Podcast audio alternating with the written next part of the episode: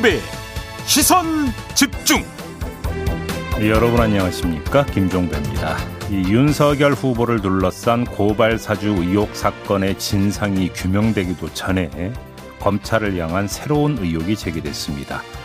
이재명 당시 성남시장을 향해 표적 수사를 벌였다라는 의혹이 제기된 건데요. 3부에서 이재명 캠프의 김남국 의원에게 입장 들어보겠습니다. 이어서 박지훈, 천하람 두 변호사와 함께 고발 사주, 표적 수사 이 두 의혹 사건의 주요 쟁점 자세히 짚어보겠고요. 대선 경선 중인 더불어민주당의 이낙연 후보가 어제 기자회견을 열고 네거티브 중단을 선언했는데요. 어떤 배경인 건지 2부에서 이낙연 캠프 정책 총괄 본부장을 맡고 있는 홍익표 의원에게 직접 들어보겠습니다. 9월 8일 수요일 김종배의 시선 집중 광고 듣고 시작합니다.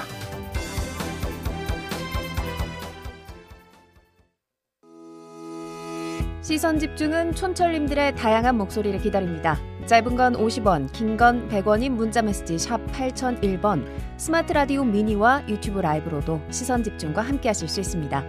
믿고 듣는 진품 시사 김종배의 시선 집중.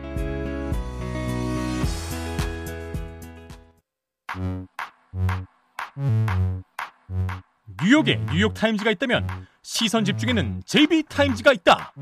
촌철살인 뉴스 총정리 JB타임즈.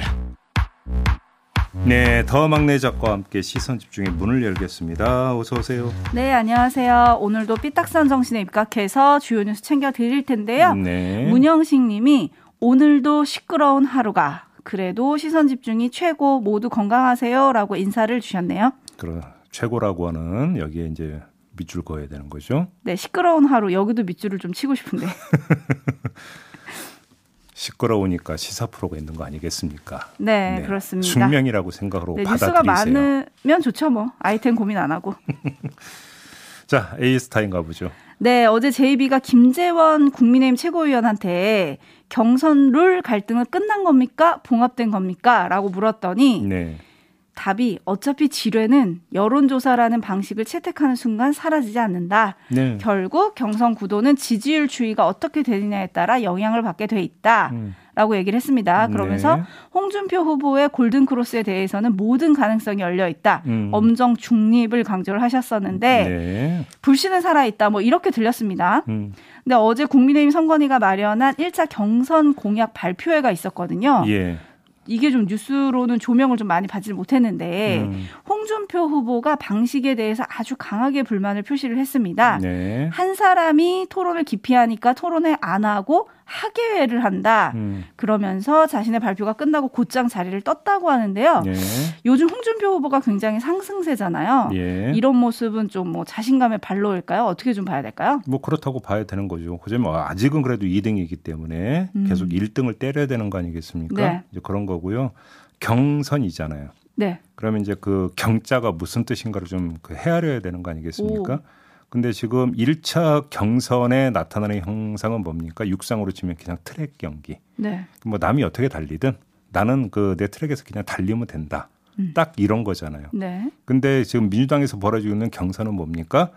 격투기죠. 음. 그잖아요. 네. 근데 그 이제 중앙선관위, 당선관위 말고 중앙선관위에서 관장하는 이제 본상 가면은 TV 토론도 있고 지지 연설도 있고 여러 가지 형식이 있는 거 아니겠습니까? 그렇죠. 왜냐하면 경선의 경자에는 이런 게 다 아울러진다라는 뜻이 되는 건데 이상하게 국민의힘에서 1차 경선에서는 하나만 지금 채택되고 있다. 음. 뭐 이걸 뭐 지금 뭐 지적을 한 것으로 그대로 뭐 액면 그대로 받아들여도 될 것 같은데요. 네, 그러게요. 발표회 자리에 대한 제입의 총평도 궁금한데 보셨나요? 좀 못 봤어요. 솔직히 말씀을 드리면. 음, 그랬군요. 챙겨 네. 보셔야죠, 이런 건. 네. 네. 또 아침부터 또 잔소리 아야가. 네. 자, 제 뉴스와 분석이 함께하는 JB TIMES 오늘 주목할 뉴스 챙겨 드리겠습니다. 네. 첫 번째 뉴스는 역시 대선과 검찰이 얽힌 뉴스군요. 검찰이 이재명 경기지사를 표적 수사해 왔다고 KBS가 어제 보도를 했어요. 네. 간략히 추려드리면 인터넷 도박 사이트를 운영했다는 혐의 등으로 수감 중이던 이준석 전 코마 트레이드 대표에게 이재명 이때는 등가 당시 성남시장이었던 때인데요. 네. 이재명 시장 비위를 진술하라고 압박을 했다는 겁니다. 어, 이준석 전 대표는 한때 성남에서 80여 명의 직원을 고용하면서 회사를 운영한 사람인데 서울중앙지검 강력부의 김모 검사가 2017년 2월부터 이듬해 3월까지 수시로 불러서 이재명 시장의 비위를 진술하라고 압박을 했다라는 거고요. 네. 어, 이준석 전 대표가 아는 게 없다면서 여기에 응하지 않자 이준석 전 대표의 부인, 형, 엄마 모두 구속시키고 이 전 대표 구속 재판만 3, 4년밖에 하겠다. 그다음에 뭐 15년형 나올 수 있게 하겠다. 네. 이런 식으로 협박을 했다라는 겁니다.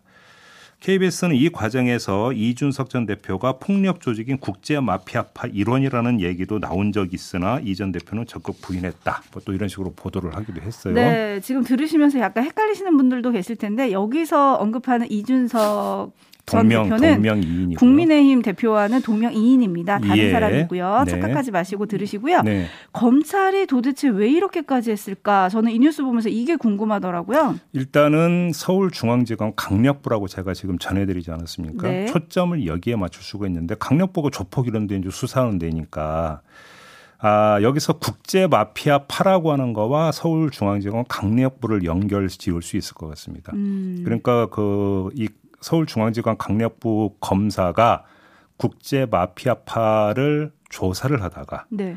이준석 전 대표가 연결이 되었고 또 이준석 전 대표를 통해서 이재명 당시 성남시장하고 연결돼 있는 게 아니냐 음. 이런 의혹을 잡고 수사를 했던 것이냐 일단 이렇게 의심해 볼 여지는 있겠죠. 네. 근데 여기서 주목할 점이 하나가 있는데 이게 지금 뭔가 좀 익숙한 이야기 같지 않습니까? 익숙하다고요? 왜냐하면 이게 방송에 나온 적이 있었습니다. 아, 네, 네, 네. 이게 SBS 그것이 알고 싶다에서 아, 2018년 7월에 이 내용을 다룬 적이 있었고요. 네. 사실은 그 1년 전인 2017년 7월에 전편이라고 할 수도 있는 또 내용을 방송한 적이 있었습니다. 네. 근데 여기서 이재명 당시 성남시장과 국제 마피아 연관 썰 이걸 방송을 했고 이때 SBS 그것이 알고 싶다에 또 이준석 코마 트레이드 대표가 또 등장을 해요. 음. 이 방송에. 네. 저는 이것도 상당히 어떻게 이렇게 연결이 될 수 있었을까? 음. 그러면 어, SBS의 그것이 알고 싶다는 또 어떤 루트로 이거를 포착을 해서 취재를 해서 방송에 내보냈을까? 이게 좀 궁금해지는 대목인데요. 네. 아무튼 지금 어제 KBS의 보도에 따르면 검찰은 이준석 전 대표를 어, 별건으로 엮어서 압박하면서 수사를 했지만 이준석 전 대표는 별로 진술하지 않았다라는 거잖아요. 네. 근데 아무튼 SBS는 2018년 7월에 이런 보도를 했다라는 겁니다. 음흠. 요걸 좀 그러니까 체크를 해야 되는 부분이 하나가 있고요. 네. 아, 또 하나 주목할 점은 시점인데 그 이준석 전 대표의 주장에 따르면 자신을 향한 압박 수사가 2017년 2월부터 시작이 됐다는 거잖아요. 네, 네. 자, 이 시점을 보면은 국회가 박근혜 당시 대통령을 탄핵 소추했고 이어서 헌법재판소의 박근혜 탄핵 선고가 임박했던 시점이었습니다. 음. 그러니까 대선이 예고됐던 시점이라는 것이죠. 네. 그리고 대선 주자군에 대한 어떤 그 이 대선 주자군 가운데 이재명 당시 성남시장 이름도 오르락내리락 하고 있었다는 겁니다. 네. 그렇기 때문에 대선 주자군에 대한 정보 축적 차원에서 이런 짓을 저질렀나 의심해 볼 수 있지만 이거는 사실 상상조차도 그 불허하는 말이 안 되는 사실은 이야기인 것이죠. 네. 그다음에 마지막으로 하나만 더 짚으면 2017년 2월부터 이준석 전 대표에 대한 압박이 시작이 돼서 그게 끝난 게 2018년 3월이라는 거 아니겠습니까? 네. 근데 그 사이에 정권이 교체가 됐습니다. 그렇죠. 그리고 서울중앙지검장으로 누가 왔습니까? 윤석열 윤석열. 지검장이 네. 왔습니다. 그런데도 이재명 표적 수사가 계속 이어졌다. 음흠. 이걸 또 어떻게 볼 것인가? 네. 그러니까 그럼 당시 윤석열 서울중앙지검장은 관련 내용을 보고를 받은 적이 있었는가? 이것도 점검이 돼야 되는 사항이라고 생각합니다. 지금 점검할 포인트가 굉장히 많습니다. 음. 지금 말씀하신 것만 해도 한 세 가지가 되는데 네. 요게 좀다 밝혀질 수 있을지 좀 음. 궁금한데요. 일단 이준석 전 대표 동명이인이 등장했는데 이분도 동명이인이세요. 김종인 님, 저희 촌철님이신데 네.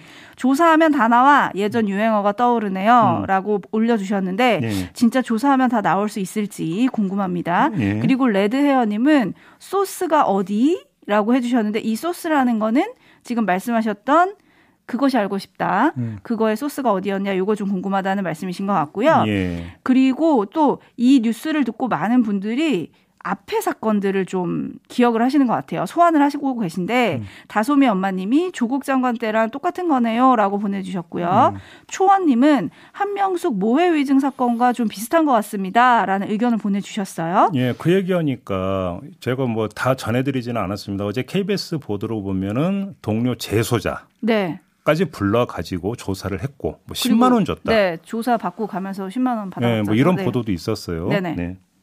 그리고 잼난 튜브님은 김 검사가 누구 라인인지 밝히는 게 중요할 것 같습니다.라고 음. 보내주셨는데 여기서 김 검사라는 사람은 이제 이준석 대표한테 처음에 네. 얘기를 했다는 그분인 강, 거죠. 강력부 검사를 이야기하는 겁니다. 그렇죠. 예. 그리고 3097님이 음. 참 검사 수사하기 쉽네요. 가족이나 주변 인물만 겁주면 되나요? 라고 보내주셨는데 네. 뭐 모든 검사들이 그렇지는 않겠지만 이런 음. 의혹이 불거졌다. 음. 이런 걸 전해드리고요.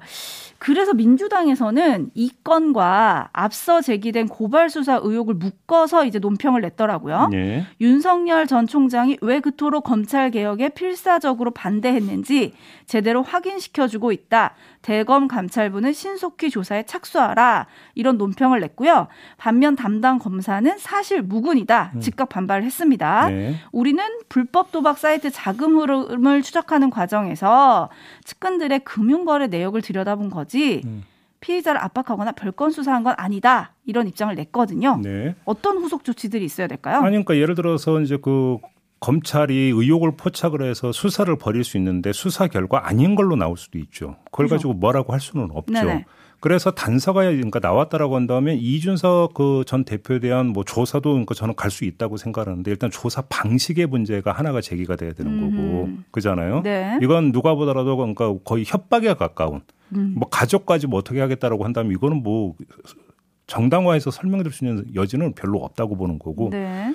또한 가지는 이준석 전 대표의 어떤 그 진술 KBS 보도로 탔던 이준석 전 대표 측의 주장에 따르면 당시 검찰이 이재명 당시 성남시장의 어떤 의혹의 단서를 잡아가지고 그걸 확인하는 차원에서 이준석 전 대표에게 뭔가를 물어본 게 아니라 네. 거의 백지 상태에서 불어라 속칭 음. 이런 식으로 접근을 했다라는 거 아니겠습니까? 음. 그렇기 때문에 이게 표적 수사 아니냐 이런 지금 주장이 나오고 있는 것이죠. 그러니까요. 좀더 짚어보도록 하고요. 네. 제이비타임즈 다음 주목할 뉴스 챙겨 드릴 텐데요. 오디오로 먼저 만나보시죠. 고발 사주 의혹을 언론에 처음 알린 제보자가 대검찰청에 공익신고를 접수한 것으로 알려졌습니다. 신고를 받은 기관은 공익신고 여부를 확인하기 위해 자료 제출을 요구할 수 있는데 이 제보자는 자신의 휴대전화도 제출한 것으로 전해졌습니다. 그동안 김웅 의원과 주고받은 자료들과 SNS 대화 내용도 있을 것으로 보여 대검의 진상조사엔 탄력이 붙을 전망입니다. 김웅 의원은 검사 동기인 손준성 검사가 뭘 줬는지는 기억나지 않는다면서도 제보자가 누군지는 알겠다며 그 사람이 누군지 밝혀지는 순간 신뢰가 다 무너진다고 겨냥했습니다. 이 같은 압박에 따라 제보자도 자신을 보호하는 동시에 검찰 조사에 협력하는 길을 택한 것으로 풀이됩니다. 또 신고 내용에 따라선 검찰이 공수처 등의 자료를 이첩하도록 돼 있어 사실상 수사 전환을 위한 수순을 밟고 있다는 해석도 나오고 있습니다. 네, 저는 그래서 이제 그 처음에 이게 국민권익위원회로 간 건가 이렇게 생각을 했는데 네. 그 보니까 관련 법에 따르면 꼭 그 대상 기관이 국민권익일 필요는 없다. 네, 수사 기관도 할 수 있다고 네. 대상이 돼 있고 지금 확인 결과 대검찰청으로 이제 갔다는 거 아니겠습니까? 네. 이곳에 이 제보자가 이제 텔레그램 화면 캡처물 그다음에 자신의 휴대전화를 제출을 했다고 하는 거고요. 네네. 아무튼 법에 따르면 관계기관의 어떤 제보자 요청에 따라서 어, 앞으로 어떻게 되는 거냐. 이 제보자의 신원을 추정할 수 있는 사실을 공개하거나 보도할 수가 없게 됩니다. 네. 자, 이러면 궁금해지는 대목이 하나가 있죠. 오늘 오전에 김웅 의원이 기자회견을 예고한 상태 아니겠습니까? 그렇죠. 어디까지 이야기할 수 있느냐. 음흠. 이게 이제 궁금해지는 건데요. 네. 이 사람이 누구다. 이런 얘기 할 수 없다고 지금 해석을 해야 되는 거 아니겠습니까? 네, 이미 많은 얘기를 하긴 했는데. 네. 그러니까요. 이 사람이 누구다라고 이제 이야기를 할 수 없게 만약에 된다면 오늘 기자회견에서 어디까지 이야기할 건가 저는 궁금한 대목이 하나가 그게 있는 거고요. 음. 이거보다 더 궁금한 건 지금 대검 감찰부가 감찰을 벌이고 있는 상황에서 이 사람이 대검을 찾아가서 공익신고 접수를 했고 공익신고자를 인율 받았다라고 한다면 네. 그다음에 지금 조금 전에 얘기했던 관련 자료까지 제출했다면 엄청 탄력을 받게 되는 거 아니겠습니까? 음. 이렇게 되어 버리면 최소한 이 제보자와 김웅 의원 사이에 오갔던 소통 내역은 이제는 검찰에 확보가 돼 있다. 네. 이렇게 볼 수 있는 거죠. 네. 이 사실이 또 오늘 김웅 의원의 기자회견 내용을 틀지울 가능성이 있다. 음. 왜냐하면 김웅 의원 입장에서 이걸 의식하지 않을 수가 없는 거 아니겠습니까? 그렇죠. 이걸 좀 봐야 될 것 같고요. 그렇다 하더라도 이건 반쪽이죠. 그렇죠. 김웅 의원과 제보자 간의 관계의 이야기이고 본질적인? 그렇죠. 본질적인 궁금증은 김웅 의원과 손준성 검사 간의 정말로 그런 그러니까 메신저를 통한 어떤 이게 있었는가 없었는가 네. 이게 본질적인 부분인데 이거는 사실은 제보자하고는 또 직접 상관성은 없다. 그렇죠. 그러니까 반쪽이다 이렇게 봐야 될 것 같습니다. 네, 그래서 이제 김웅 의원과 손준성 검사의 휴대폰 휴대폰 확보하는 등 그런 게 조금 진행이 되느냐 뭐 이게 좀 궁금하다. 그렇죠. 그게 좀 진행돼야 되는 거 아니냐 이런 의견들이 많은데 음. 어제 김웅 의원이 경향신문과의 인터뷰에서 밝히길 네. 휴대폰 확인하면 바로 나올 텐데 제보 들어오는 게 많아서 보안 문제 때문에 나는 6개월마다 휴대폰을 바꾼다. 라고 했거든요. 그러니까 이미 바꿨다는 얘기로 해석을 해야 되는 겁니까? 그러게요. 근데 중요한 것은 이제 바꾼 시점이 언제냐로 보면 또 되겠죠. 네. 그렇죠. 어쨌든 이번 사건의 키맨이라고 할 수 있잖아요. 김웅 의원이 네. 잠시 후 오전 9시 반에 이제 기자회견을 여는데 음. 제이비가 만약에 기자회견에 있는 기자다 음. 그러면은 딱 하나를 질문한다면 뭘 묻고 싶으세요? 아, 당연히 손준성 검사와의 관계를 물어봐야 되는 거죠. 음. 지금 제보자가 이제 공익신고자로 됐다고 해도 네. 김웅 의원과 손준성 검사의 관계에서는 아무 상관이 없거든요. 그건 자유롭게 물어볼 수 있고 자유롭게 대답할 수 있습니다. 네. 그리고 또 어떤 사건의 본질은 거기에 있는 거기 때문에 이것 빼면 시체죠. 오늘 어디 인터뷰 보니까 술 한번 마셔보지 않은 동기다 뭐 이런 얘기를 하셨던데 네. 아무튼 지켜보겠습니다. 음. 또 김웅 의원의 말에 따라서 물줄기가 달라지겠죠. 예. 등장 인물들의 반응도 궁금하고요. 음. TK님이 일단 지금 이 문제 관련자들 일단 출국 금지시키고 압수수색 들어가죠라고 하셨는데 음, 한번 일단 지켜보시죠. 네. 자, 뉴스와 분석이 함께하는 제이비타임즈 다음 주목할 뉴스는 역시 오디오로 먼저 만나보시죠.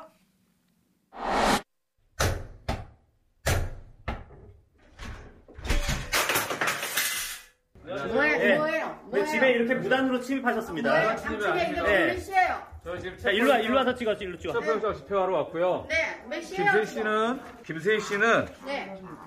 명예훼손과 모욕 혐의로 체포영장이 발부됐기 때문에 현 시간부로 체포영장 집행하겠습니다. 저 건드리, 건드리지 마세요. 제 지금 당장에 갑니다. 왜 밀어? 제 어머니입니다! 너 어머니도 없어? 근데 왜 밀어? 왜 밀어? 왜 몸으로 밀어? 나 72살이에요. 네, 알겠어요. 나는 자, 내가 말, 내가 말, 내가 말할 기회도 안 줘! 네. 아... 이게 이제 어제 유튜브에서 이제 공개됐던 가로세로 연구소 김세의 씨 체포 과정. 네. 이제 오디오를 좀 들으셨는데요. 아무튼 정리를 해드리면 경찰이 가로세로 연구소에 출연진 체포에 어제 나섰어요. 네. 그래서 네. 어제 오전 김용호 씨를 자택 앞에서 검거를 했고 강용석 변호사와 김세희 전 기자 어, 10시간 가까운 대치 끝에 조금 전에 오디오에 들으신 대로 신병을 확보를 한 건데 네. 아, 명예훼손과 모욕 등의 혐의가 있다. 이래서 이제 경찰이 이제 체포에 나서게 된 거죠. 여러 음. 차례 음. 출석을 요구했죠. 뭐 열차례가 넘는다 이런 이야기도 있는데 네. 이들이 응하지 않자 체포 영장을 발부받아서 이제 집행에 나선 것이라고 하고요. 이 가세현 쪽은 조국 전 장관 딸, 그다음에 이인영 통일부 장관 아들에 대한 의혹 제기에 대해서 명예훼손 어떤 뭐 고소 고발이 들어와서 이렇게 된 것 같다라고 이야기를 했는데 음. 경찰 측 출명에 따르면 이건 외에도 여러 건이 더 있어가지고 종합해서 요번에 어떤 조사를 하기 위해서 출석 요구했는데 받아들이지 않아서 체포에 나섰다. 이런 설명입니다.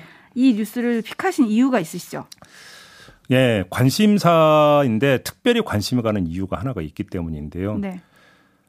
아, 강용석 씨의 경우는 일단 한번 이걸 좀 보죠. 과거 이제 유튜브에서 문재인 대통령이 신천지 이만희 교주하고 악수하는 사진이라고 올렸던 거 기억하시죠? 네, 네, 네. 근데 이게 허위인 것으로 드러나서 민주당이 명예훼손 혐의로 고발을 했고요. 음. 그래서 경찰 조사에 나섰는데 여기에 계속 불응해서 체포된 적이 있었습니다. 네.